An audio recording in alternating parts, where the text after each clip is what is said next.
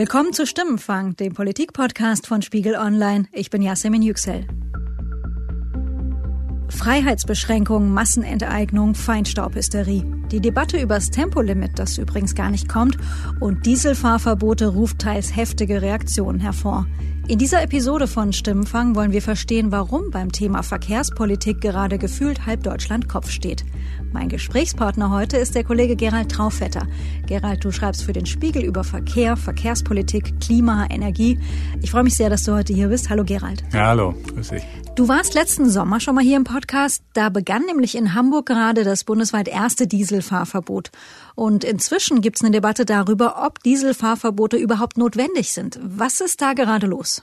Ja, es kam durch ähm, einen Aufruf oder einen Appell von 100 Lungenärzten plus einem Dieselingenieur eine Diskussion auf um die Grenzwerte, um den Grenzwert von 40 Mikrogramm pro Kubikmeter Luft, der als Grenzwert für die Luftqualität in den Städten gilt. 40 Mikrogramm sind jenseits von dem, wo es wirklich gefährlich ist. Der doppelte Wert würde auch nichts machen. In diesen Dosen macht weder Feinstaub noch Stickoxid etwas. Diese Ärzte haben Zweifel aufgebracht, haben sich auch gegen die überwiegende Meinung in ihrer Fachcommunity gestellt. Ähm, ja, und Verkehrsminister Scheuer hat dummerweise, äh, muss ich sagen, diesen Appell aufgegriffen und äh, jetzt angefangen, auch von Regierungsseite diese Grenzwerte in Frage zu stellen.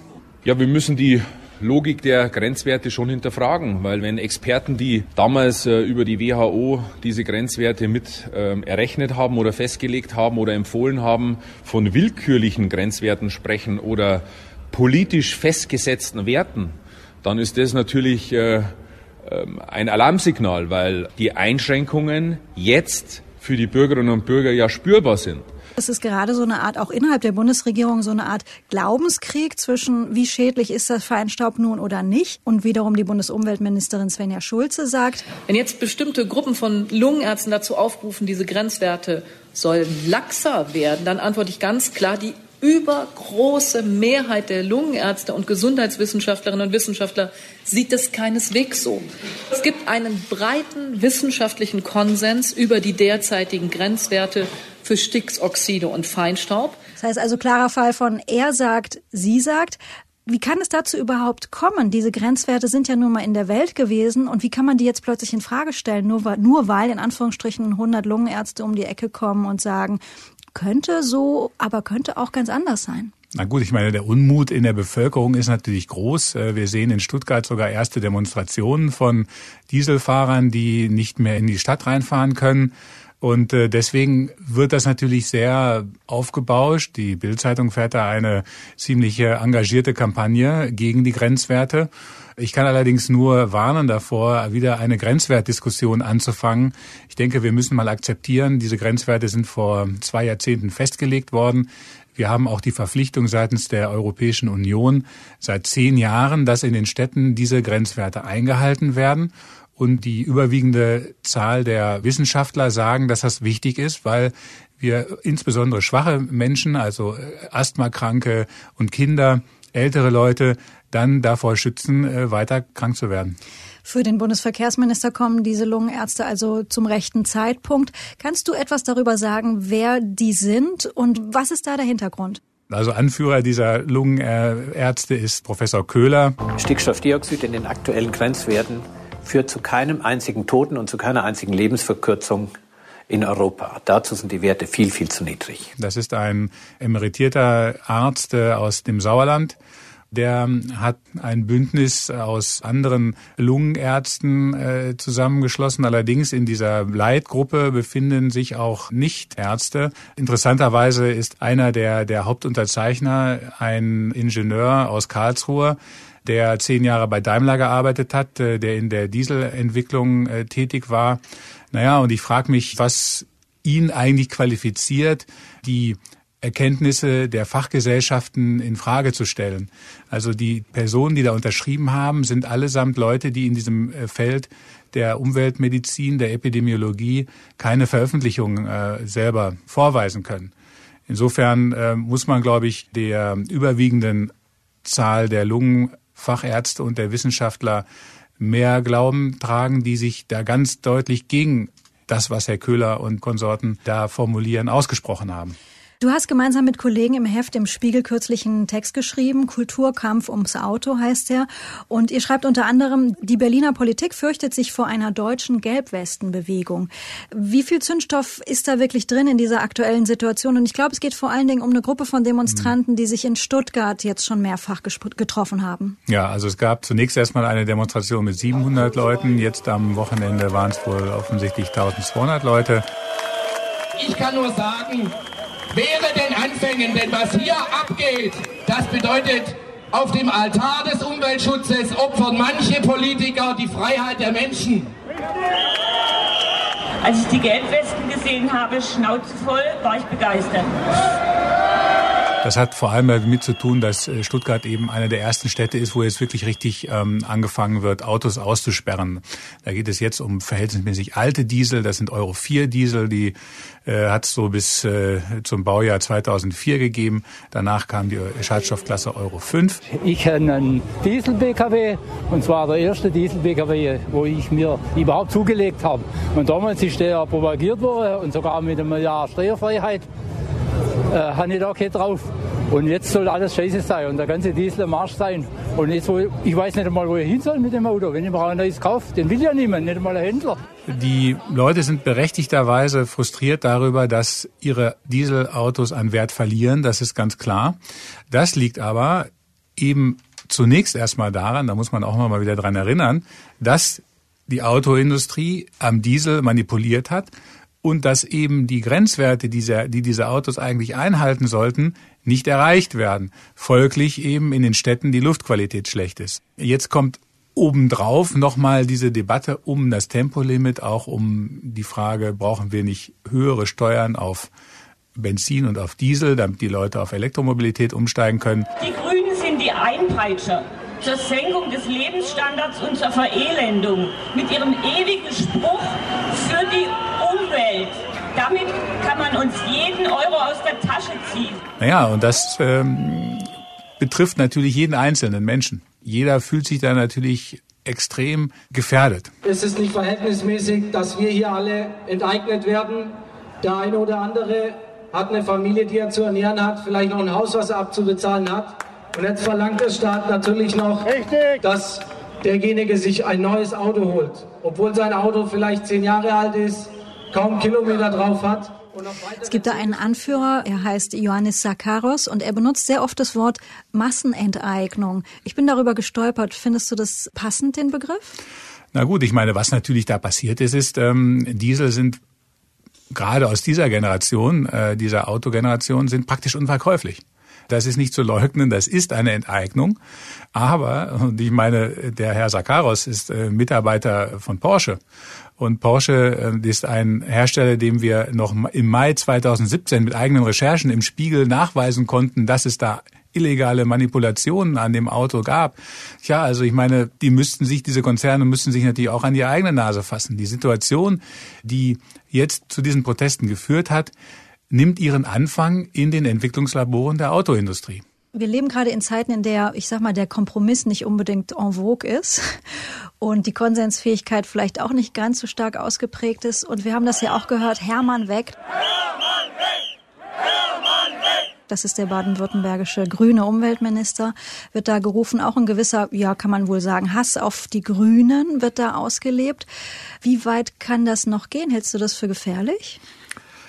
Ja, also die Wahrscheinlichkeit ist natürlich groß, dass die AfD diese Kampagne ähm, für den Diesel und, und, und gegen die Fahrverbote noch ausweiten wird. Darum habe ich auch gebeten, jede Partei, die da sein will, darf das natürlich tun, aber bitte ohne Werbung. Wir haben bei den Protesten in Stuttgart auch Plakate gesehen von der AfD, die dann allerdings auf Bitten von Herrn Sakaros mit weißen Papieren den, den, den Schriftzug AfD abgeklebt haben, das Parteilogo abgeklebt haben. Mach die Werbung weg! Also. Daran ist zu erkennen, dass natürlich aus dieser politischen Gruppierung massiv Druck kommen wird.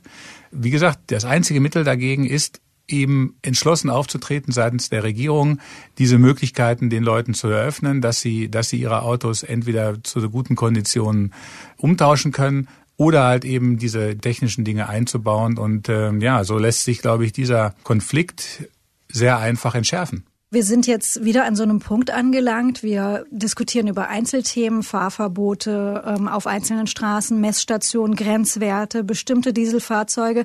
Aber die große Diskussion, die müsste doch weiter sein. Wie können wir generell den Individualverkehr in Deutschland reduzieren? Also das, ich würde das Thema sogar noch ein bisschen weiter fassen. Ähm, wir haben ja nicht nur das Problem der schlechten Luft in den Städten. Das größte Problem, was wir mit den Autos haben, ist ja, dass sie vor allem CO2 ausstoßen. Äh, das ist klimaschädlich. Und da hat sich Deutschland verpflichtet, zu reduzieren, diese Treibhausgasemissionen zu reduzieren. Beim Verkehr steigen sie aber immer noch. Das heißt also, der Druck, da wirklich etwas zu tun, der ist da. Und da gibt es ja auch äh, interessanterweise im Hause des Verkehrsministers Scheuers eine Arbeitsgruppe, die sich genau mit dieser Frage auseinandersetzt. Und weil du, ich glaube, du bist der Journalist, dem wir die Debatte über das Tempolimit verdanken. Äh, vor Schande über mein Haupt. Nein, das habe ich so nicht gesagt. ähm, dir ist es vor einigen Tagen gelungen, ein Arbeitspapier aus dieser Arbeitsgruppe zu bekommen. Und du hast äh, anschließend veröffentlicht, dass die Arbeitsgruppe unter anderem als ähm, eine Maßnahme neben vielen darüber nachdenkt, ein Tempolimit von 130 Stundenkilometern auf deutschen Autobahnen einzuführen. Das Wort Tempolimit kann ich kaum so schnell buchstabieren, bis die Deutschen gefühlt auf den Bäumen sind. Warum ist das so ein mega Aufreger in Deutschland? Naja, also es geht also um diesen Freiheitsbegriff, dieses Gefühl, ich könnte ja so schnell fahren, wie ich möchte. Äh, die Erfahrung für die meisten Autofahrer auf deutschen Autobahnen ist aber, dass sie es nicht können. Entweder weil es ein Tempolimit gibt äh, sowieso schon ein bestehendes Tempolimit gibt oder weil einfach viel zu viel Verkehr ist. Insbesondere die rechte Spur, die voller Lastwagen ist. Und insofern, ja, es gibt diese Emotionalität in Deutschland. Es gibt natürlich auch von der Autoindustrie immer wieder dieses Argument, ah, wir brauchen das so für unser Marketing in der Welt, dass wir sagen können, das sind Autos, die kommen aus dem Land der German Autobahn, wo du unbegrenzt schnell fahren kannst. Volkswagen Autobahn for All Event. That's the power of German engineering. Tja, ähm, es gibt aber natürlich auch das Problem äh, des Klimaschutzes. Und das war genau das, was diese Arbeitsgruppe sich vorgenommen hat. Äh, man kann tatsächlich mit einem Tempolimit äh, zwar nicht viel, aber doch erklecklich Treibhausgase einsparen. Man muss dazu sagen, die Kommission hat das nur als eine Möglichkeit unter anderen genannt. Da gibt es Maßnahmen, die viel mehr bringen würden für den Klimaschutz, unter anderem äh, die Förderung äh, von Elektroautos. Der Bundesverkehrsminister hatte dann nach deinem Text sehr schnell reagiert und sagte, die Diskussion über Tempolimit ist gegen jeden gesunden Menschenverstand. Nein zu Tempolimit, nein zu zusätzlichen Belastungen, nein zu zusätzlichen Steuern. Ich will, dass wir die Chancen ergreifen und nicht mit äh, alten Forderungen, äh, die wirklich einen so langen Bart haben, diskutieren. Wie hoch umstritten das Thema Tempolimit ist, merkt man auch, wenn man schaut, welche Kommentare Spiegel Online-Nutzer in unserem Forum hinterlassen. Ich habe mal geschaut unter einem deiner Texte zum Thema Tempolimit und da liest man unter anderem Folgendes. Ein Tempolimit hat zur Folge weniger Energieverbrauch, flüssigerer Verkehr, sichereres Fahren, weniger Verkehrstote. Verkehr sollte sich nicht nach den stärksten, sondern nach den schwächsten Teilnehmern richten. Ich bin immer froh, wenn ich Deutschland mit dem Auto verlasse und zum Beispiel in Holland entspannt und sicherer fahren kann. Zurück über die deutsche Grenze beginnt der Stress, denn sofort sitzt mir ein Bürger, der die freie Fahrt liebt, auf der Stoßstange. Deutschland, Ideologiebrille abnehmen, Vernunft einschalten, Ruhe bewahren. Kein Mensch auf deutschen Autobahnen wird zusätzlich sterben, weil wir das Tempo reduzieren. Ich kann am Tempolimit nichts Entspanntes finden. Gerade wenn ich bei leerer Autobahn 120 km/h fahren soll, nur weil irgendeiner findet, dass das irgendwie besser ist, dann bin ich alles andere als entspannt. Warum das Tempolimit so ein sensibles Thema ist in Deutschland? Weil es in Deutschland viele gute Autobahnen gibt und Deutschland davon lebt, dass gute Autos gebaut werden, mit denen man auch schnell fahren kann. Und es gibt tatsächlich Leute in diesem Land, denen das Spaß macht. Wenn viele Länder ein Tempolimit haben, dann wird es damit nicht automatisch richtiger. Das Ausland beneidet uns übrigens um unsere Autos und Autobahnen. Den Tempolimit-Befürwortern geht jeglicher Nationalstolz ab. Gleichzeitig wissen wir aber, dass die Zahl der Verkehrsunfälle auf Autobahnabschnitten mit Tempolimit zurückgeht. Das hieße ja dann im Umkehrschluss, ähm, Verkehrsminister Scheuer will keinen sichereren Autobahnverkehr. Das würde er natürlich jetzt ähm, ganz empört von sich weisen, wenn äh, du ihn äh, hier im Studio sitzen hättest.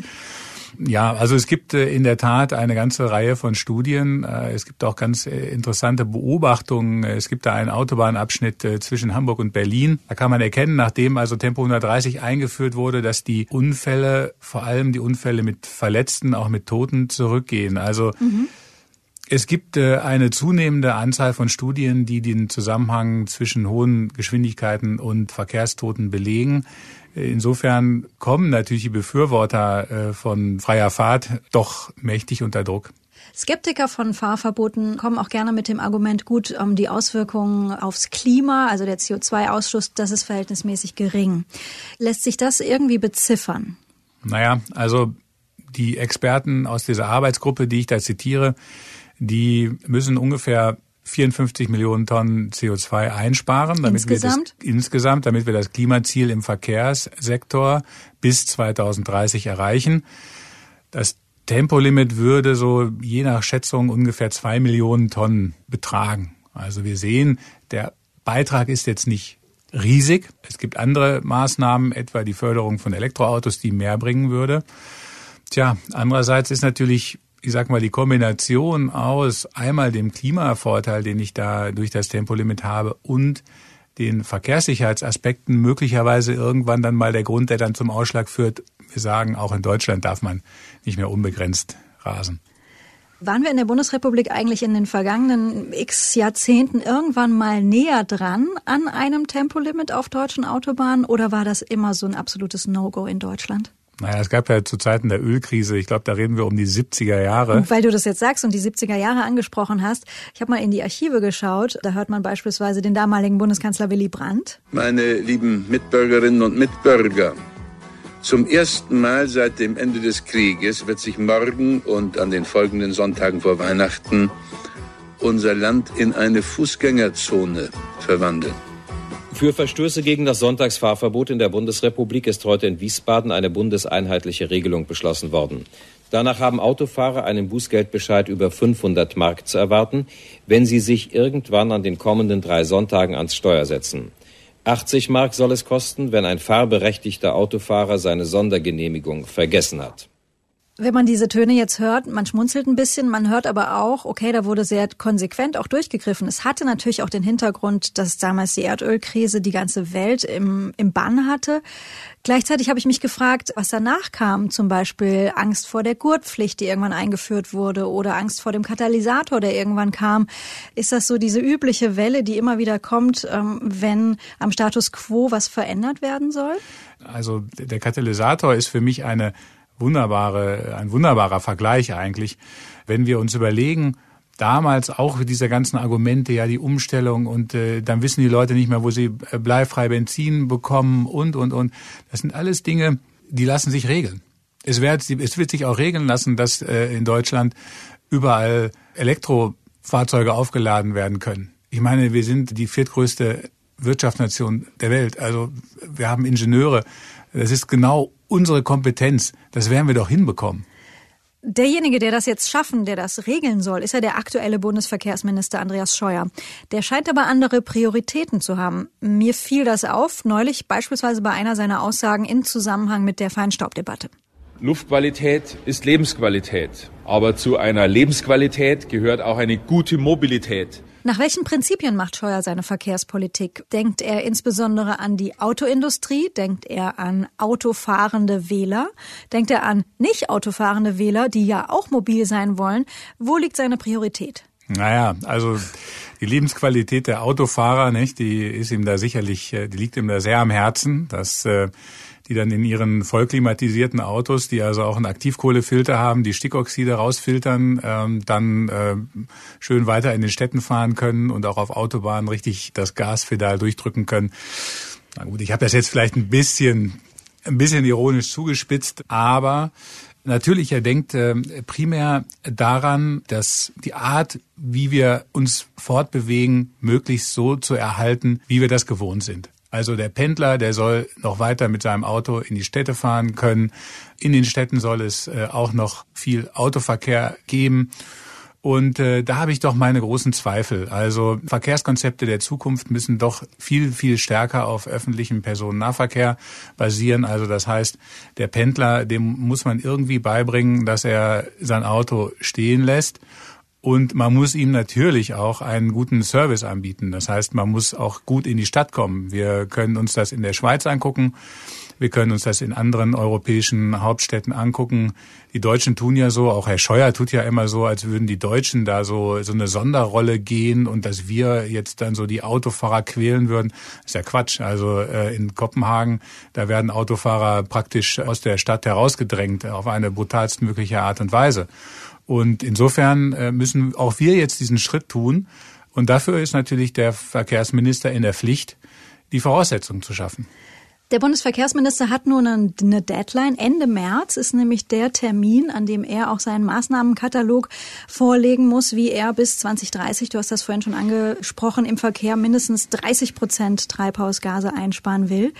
Kannst du uns ein bisschen erzählen, wie so ein Treffen eigentlich abläuft? Weil da ist ja eine sehr interessante Mischung. Da sitzt die Gewerkschaft mit dabei, da sitzen Verbände mit dabei, da sitzt das Ministerium mit dabei. Wer hat da das Sagen? Naja, eigentlich ist es so, dass alle Mitglieder dieser Kommission ihre Gedanken einbringen können, ihre Vorschläge machen können. Diese Vorschläge, über die wir berichtet haben in der Arbeitsgruppe, sind von Wissenschaftlern eingebracht worden von Forschungsinstituten, unter anderem der Fraunhofer Gesellschaft, also wirklich renommierten Forschungsinstituten. Die sind jetzt auch aufgenommen worden und man hat da auch mal den Strich drunter gemacht. Diese Maßnahmen würden tatsächlich diese 54 Millionen Tonnen CO2-Ausstoß einbringen, die wir, die wir einsparen müssen. Und jetzt ist es eine interessante Situation. Jeder dieser Teilnehmer dort, also zum Beispiel auch der Lobbyverband der Autoindustrie, kann sagen, oh, das hätte ich jetzt nicht so gerne, also zum Beispiel das Tempolimit. Dann muss er aber einen Gegenvorschlag bringen, der die gleiche Menge an CO2-Einsparung ergeben würde. Und das dürfte verhältnismäßig schwierig sein. Was prophezeist du? Also das ist jetzt eine schwierige Frage, eine Preisfrage an dich, ähm, wie das Ergebnis dieser Sitzung aussehen könnte. Na, ich glaube, es wird auf jeden Fall ein Votum geben dafür, dass die Spritpreise erhöht werden, dass es auch eine Quote geben wird für Elektroautos und dann eine ganz interessante Regelung auch, der Staat wird den Kauf oder sollte den Kauf von Elektroautos mit einer deutlich höheren Prämie als heute fördern. 8000 Euro sind da im Gespräch.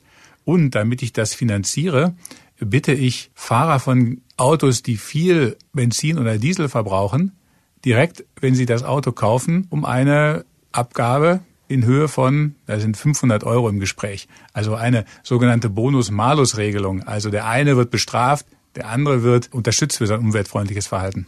Glaubst du eigentlich, dass irgendwann der Punkt gekommen sein wird, wo wir gezwungen sein werden zu unpopulären Maßnahmen in der Verkehrspolitik, ganz einfach, um den Klimaschutz einzuhalten?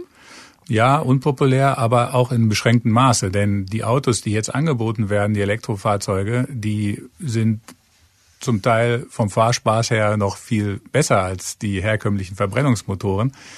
Äh, man muss auf jeden Fall die soziale Frage bedenken. Da gibt es auch Überlegungen in dieser Arbeitsgruppe, dass äh, man Menschen mit geringerem Einkommen mehr Prämien zukommen lässt oder sie oder die die Belastung reduziert.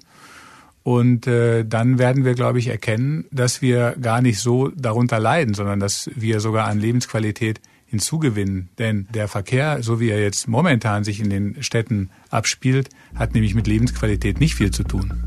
Vielen Dank, Gerald. Danke, dass du da warst. Ja, vielen Dank. Hat mir sehr viel Spaß gemacht. Das war Stimmenfang, der Politik-Podcast von Spiegel Online. Die nächste Episode hören Sie ab kommenden Donnerstag auf Spiegel Online, Spotify und in allen gängigen Podcast-Apps.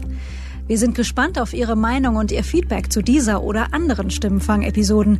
Schreiben Sie uns an stimmenfang.spiegel.de oder sprechen Sie auf unsere Stimmenfang-Mailbox unter 040 380 80400. An diese Nummer, also die 040 380 80400, können Sie uns auch eine WhatsApp-Sprachnachricht schicken. Unsere Kontaktdaten finden Sie wie immer auch in den Show Notes zu dieser Episode. Sandra Sperber und ich, Yasemin Yüksel, haben diese Episode produziert. Danke für die Unterstützung an Sebastian Fischer, Johannes Kückens, Wiebke Rasmussen, Thorsten Reitzek, Jonas Schönfelder und Matthias Streitz. Die Stimmenfangmusik kommt von Davide Russo.